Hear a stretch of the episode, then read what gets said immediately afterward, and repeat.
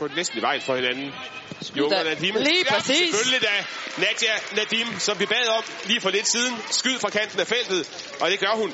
Og Arnela, selvfølgelig skal hun lave to mål på Malte. Det gjorde hun også for seks år siden, da de var her sidst. Ja, det har du styr på. Det har jeg. Men også en fin, fin scoring. Og lige præcis som vi snakkede om, at de skulle afslutte lidt mere udefra. Der er Troels godt at gøre det. Ender på overliggeren, og så Nadim efterfølgende.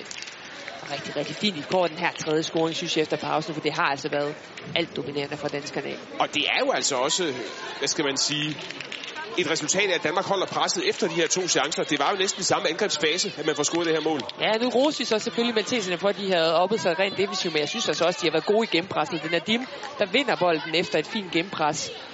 Og så er hun bare ud her